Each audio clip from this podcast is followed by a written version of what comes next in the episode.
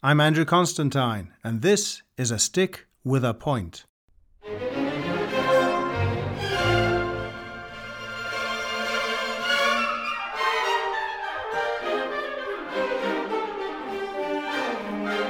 Hello everyone and welcome to the podcast.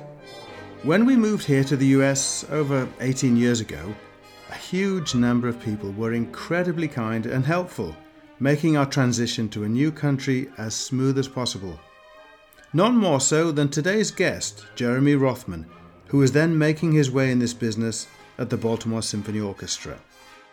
I can't imagine the number of hours he must have spent working on our visa application, not to mention the countless shopping expeditions he took me on before I was able to get my own car. Thanks, Jeremy. So, Jeremy, it's great to see you, and fascinating that you now operate under the title of Chief Programming Officer for the Philadelphia Orchestra and the Kimmel Center. What on earth is that? Well, the Philadelphia Orchestra and the Kimmel Center represent both the symphonic and classical programming here in Philadelphia, as well as Broadway and presentations that range from jazz to popular music to comedy. So now as this complete entity of the Philadelphia Orchestra and Kimmel Center, which encompasses 8 or 9 different performance spaces, the Horizon Hall, the Perlman Theater, Innovation Studio, the Academy of Music, the Miller Theater, amongst other stages that we present. Wow. It's hundreds and hundreds of performances and constant activity, and we have the opportunity to shape the artistic landscape of the performing arts here in Philadelphia in a very significant way, and ensure that there is a dialogue amongst the genres and venues that we present in, and ensure that we are representing multiple genres and connecting with the community and students, and have both a local, national, and international footprint in all of our work, and making a really impressive impact. Is that what you signed up for there, Jeremy? Because you and I worked together a long time ago, and you were a fantastic help to me. I can't thank you enough for that. When we were both at the Baltimore Symphony Orchestra, and you were in charge of the artistic planning there, which was kind of 80% classical stuff, but the diversity of what it must be like being a kid in a candy store. I mean, you've got all of this stuff. Are you allowed to have any personal tastes get involved, or? I always say that my opinions and my tastes are the last thing that get that have input in what goes on, because we really are here to serve audiences, serve the general taste, serve the artists and the performers that are coming in, and ensuring that what we offer has broad representation. My focus is still primarily on the symphonic and the classical program. We have an amazing team here that does the Broadway and presentation work, but to have that opportunity to look at as an entirety the performing arts, it's a pretty cool, and as this new entity forms, the Philadelphia Orchestra and Kimmel Center Inc., it's really a generational opportunity to establish what this institution can represent and who it can best serve. Well, just as a reminder or a bit of information to some of the listeners who might not be acquainted with the Kimmel Center, the Verizon Hall, still called the Verizon Hall in the Kimmel Center? Verizon Hall is the 2,400-seat symphonic concert hall within the Kimmel Center building. And it's a wonderful concert hall. And the Philadelphia Orchestra, frankly, is one of the great orchestras on the planet. Now, within everything you've been describing to me and all the planning, all the fun you must have with that, how do you battle to maintain what has been a very distinct, very clear, very strong identity of a great orchestra? Is there a challenge there to do that? It is both a weight, it's a huge responsibility, and it's an amazing honor and opportunity. And it is this orchestra's DNA to be innovative and progressive. Early on in my time here in Philadelphia, we welcomed Yannick Nézet-Séguin as the music director. And at that point, he was only the 8th music director in the orchestra's 110-year, 112-year history. And it was also the centenary of when Leopold Stokowski, one of his predecessors, had taken over as music director in 1912. And we went back and we looked at what Leopold Stokowski had been doing in his first couple of seasons. And it was surprisingly progressive. First of all, the majority of the music being programmed at that point, while we now think of it as canon, most of that music was relatively new within the last 10, 15, 20 years.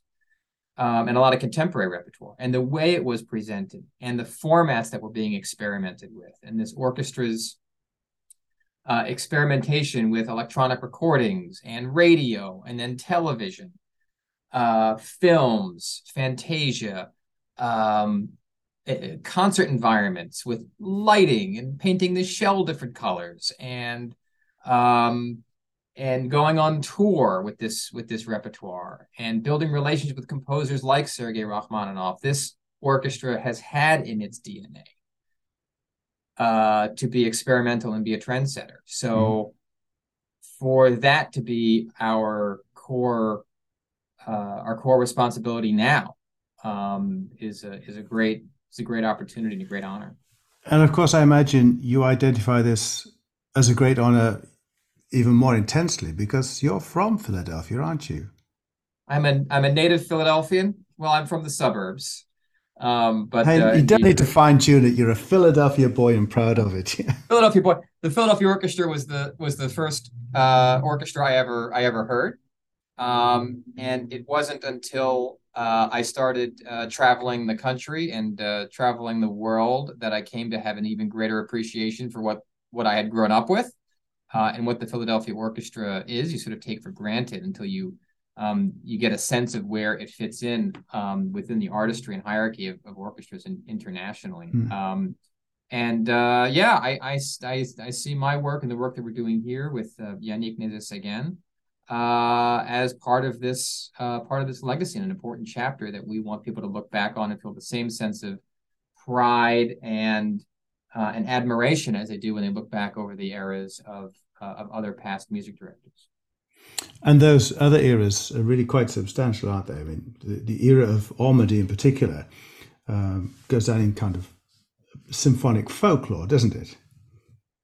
Indeed. You know, it was a 40-year tenure, and it had a very distinctive footprint. And I think now, in hindsight, we can appreciate both the impact that work had and how it established this orchestra as a brand, as a sound, and certain kinds of repertoire. But it was also suited for a particular time and place. And now we certainly recognize that the repertoire and profile of what the orchestra offers on stage is much more diverse. And speaks to a broader array of repertoire and performers as well. That's a really interesting answer, and I think that's an answer you've given many times to what must be one of the most challenging or vexing at times situations. Vexing maybe isn't quite the right word, but other times people talk about relevance of an orchestra in a community. I think relevance is a bit of a red herring, and I love the way you put it there. It's really quite fantastic, Jeremy. Do you find that the community's appreciation of the orchestra is fluctuating in any way as times move on? You've been there, what, a good 10 or 15 years now, haven't you? Yes, I moved. You still look 25, by the way. Thank you, Andrew, and you as well. You as well. We're getting younger. Since I came here in 2008, I have definitely seen the way that the orchestra engages with the community and the way that the community is able to feel comfortable with the arts and with the symphony orchestra here in Philadelphia, and it's come through a lot of hard work and consistency and continuity. I'll give an example. that to me was very, very powerful. The orchestra was on tour in Europe this past August and September. And the Philadelphia Orchestra opened the classical symphonic season at the Elbe Philharmonie in Hamburg. This is this beautiful new concert hall built on the harbor in Hamburg, in one of the musical capitals of the world. And the Philadelphia Orchestra on tour performed a program that featured the music of Gabriela Lena Frank, who's our composer in residence this year, a brand new work by Valerie Coleman that was written for the soprano Angel Blue, based on texts by a poet, Sonia Sanchez, Barbara's Knoxville, which Angel Blue also sung. And then on the second half was Florence Price's Symphony No. 1. It was probably the first time that the Philadelphia Orchestra had ever presented an all-American program on tour.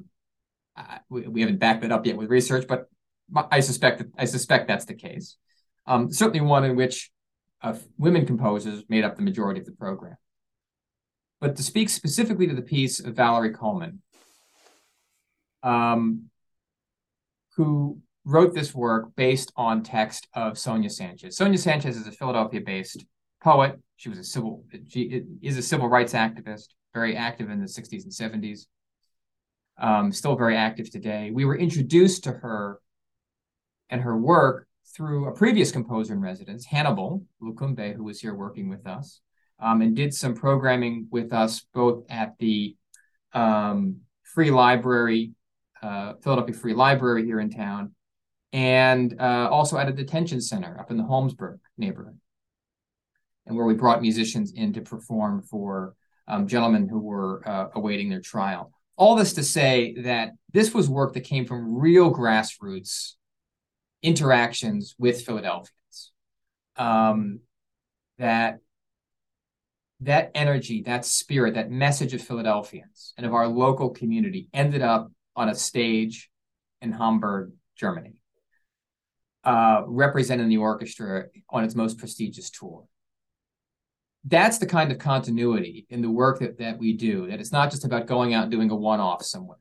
Or that we take what we do on stage and bring it to the community, but in fact, the community brings us things, and that we learn, and that we absorb and engage what those around us are experiencing and want to express as well, and that the orchestra then can become that voice, that vehicle, whether it's in a school, in Verizon Hall, or at the BBC Proms, that the Philadelphia Orchestra can engage in that way. Also very much during the pandemic, when businesses were closed and cultural institutions were closed, and we sent musicians out and did digital concerts in small venues where people weren't able to go in. The businesses were closed during the lockdowns, but they were able to see Philadelphia Orchestra musicians performing there and connecting, and then taking those relationships back on the stage when things started to reopen. So I think that authenticity of engagement and curiosity and conversation has enabled us to know how to better serve the community, and for the community to feel really as though that the orchestra is theirs. There are a couple of points in there that I wanted to touch on as we went through this conversation. The first of those is the value of touring. And I was going to ask you, a lot of people question orchestras on how they can justify touring, but you've largely done it in that answer already, and that wasn't an answer I expected, but it's one I love and respect. Do you feel that international touring is going to stay a very strong aspect of the Philadelphia Orchestra's future?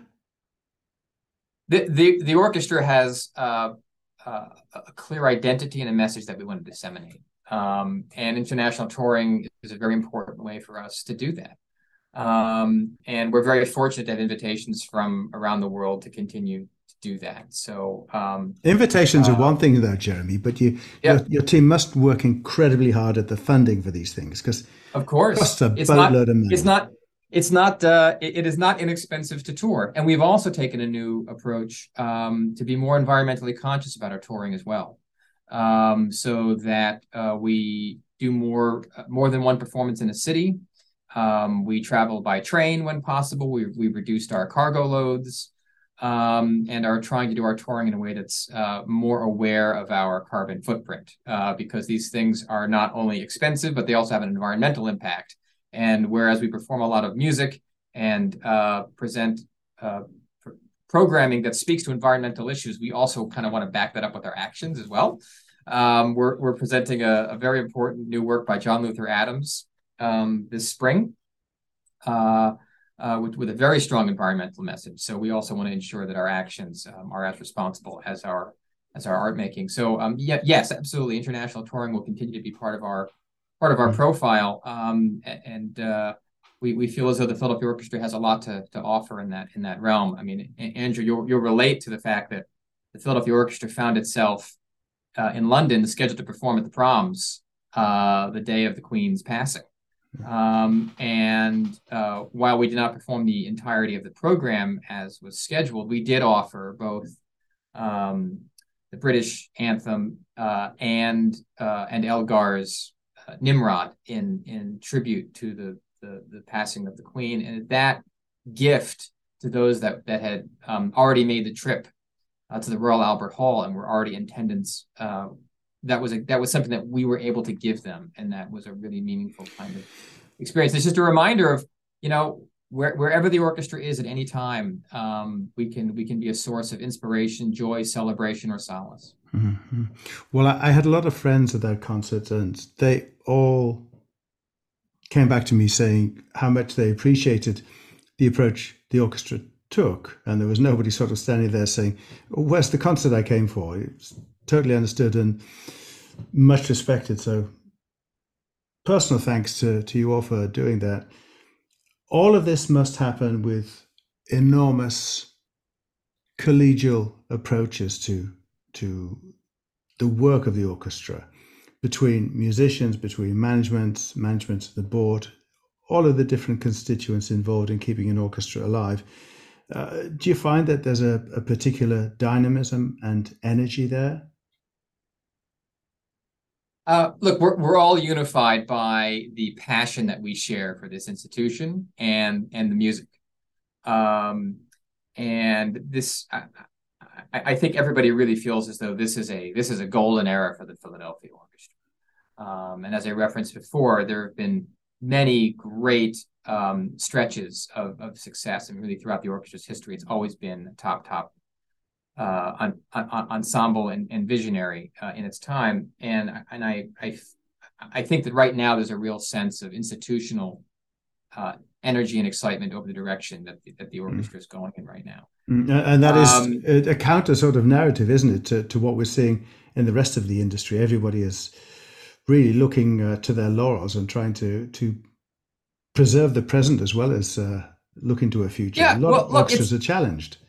It's not easy, and you know, being a storied institution with a 123 year history comes with a tension to it, you know, we can't be so Pollyannish that the work that we do isn't without some disagreement and with some struggles and some growing pains, you know. Identifying a unified vision and set of values for the institution is something that we've worked a lot on.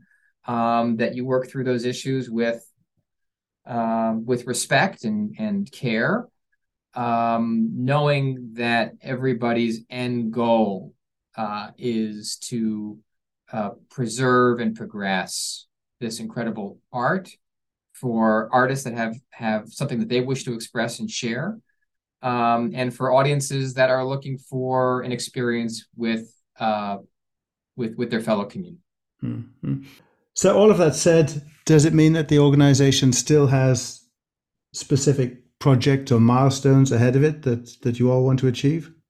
Always. I mean, the orchestra has significant anniversaries coming up. The city of Philadelphia has anniversaries, as does the nation. This is the birthplace of America, coming up on a 250th birthday, which is an important thing that we want to be well positioned to celebrate. The orchestra will have its 125th birthday coming up in a couple of years. The World Cup That's the one where they kick the ball, right? That's don't start, Jeremy. Don't start. Will you get tickets for that? Because I'd like some. I'll see what we can do. And just, you know, look, just continuing to position this orchestra and this art form as central to the city of Philadelphia and the Philadelphia Orchestra, as a leader in this performing arts. Hmm.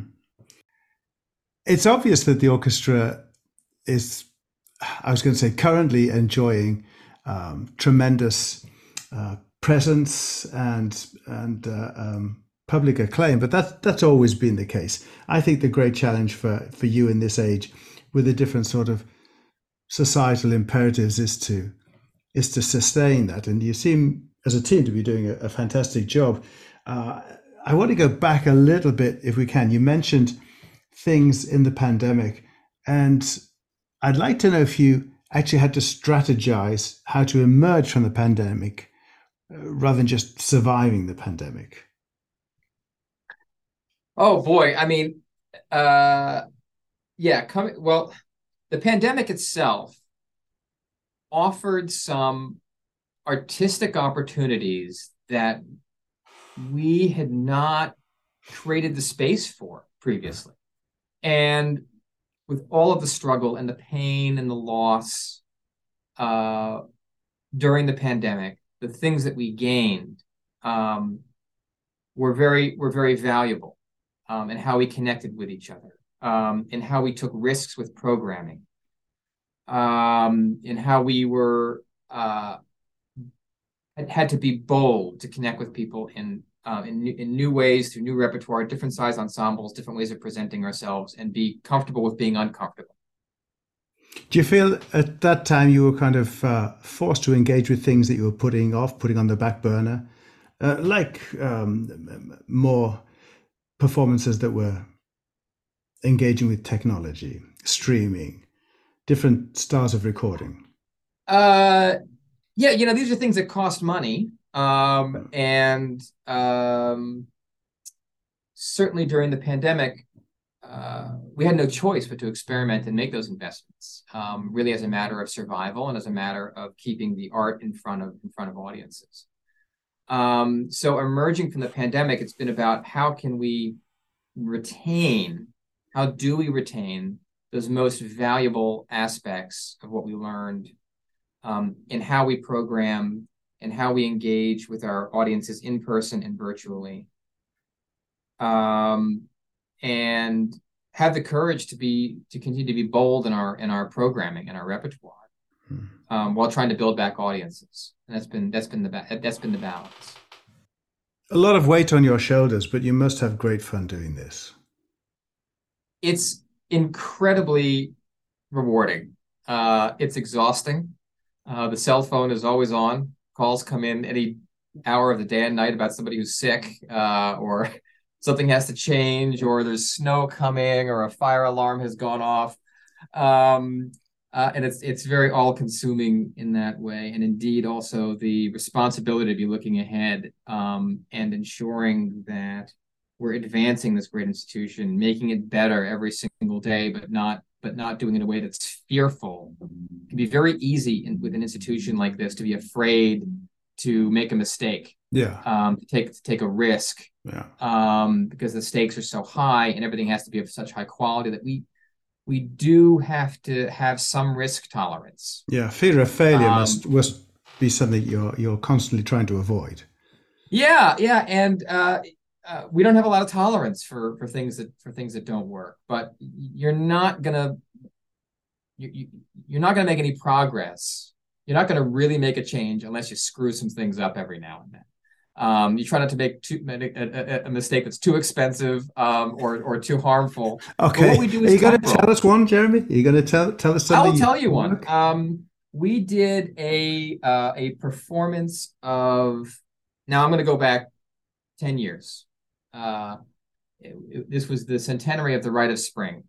And we wanted to create a presentation of Rite of Spring that would create a riot 100 years later There's the famous story, of course, of the riot that happened at the premiere in Paris, which may have been staged, may have been a publicity stunt, whatever it was. People still talk about the fact that there was a riot at the world premiere of the Rite of Spring. And the question was, how could we create a riot in 2013?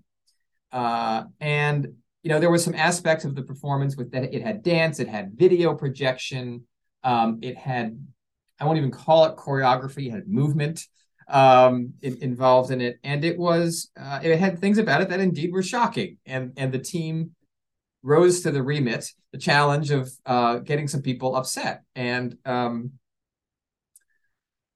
got a lot, my email box was full the next day. And I remember one gentleman sitting a couple seats over me in the performance had taken his playbill and put it in his glasses so that he couldn't see the stage. He was so distracted by everything that was going on stage. And one of the letters that came in the mail was something along the lines of, I attended the Rite of Spring. I really didn't enjoy it. I found it very distracting and not really supportive of the performance of the orchestra, but keep it up. And inside and enclosed was a check, a very generous check. For this was from an individual who was very supportive of taking some risk and trying some things in the concert hall that would shake people out of their expectations of what it means to go to a Philadelphia Orchestra concert. Well, Jeremy, that's not a failure. That's an absolute success. I have to say, I find that story really quite inspiring. And if I need bailing out of somewhere in one of my orchestras in the next couple of years, I'll phone you straight away because you'll know what I'm talking about. I'm going to ask you one last question if I can, or I'm going to give you a choice of questions and you choose which you answer. So, Jeremy Rothman, where would you like to see yourself in 20 years' time? Or do you want to tell me what's the one thing you're most proud of? Oh, man. Well, I mean, look, in 20 years' time, I want to be on a beach. You're not old enough. Climate with earbuds in, listening to some great music. I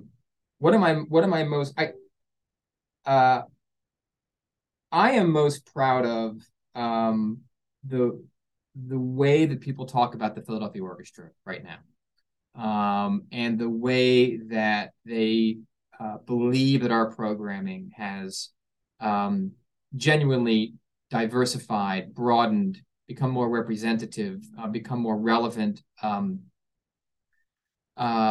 responsive to both the community locally, nationally, and internationally. And that's been a decade plus of work and these kind of incremental steps and a lot of continuity and a lot of relationship building, a lot of risk taking, learning from failures and building on that success to come to a point where there was also a great confidence that this institution, under the leadership of our board chairs and the president and CEO Matthias Tarnopolsky, then was in a position to create an even stronger institution across the Philadelphia Orchestra and Kimmel Center, Inc.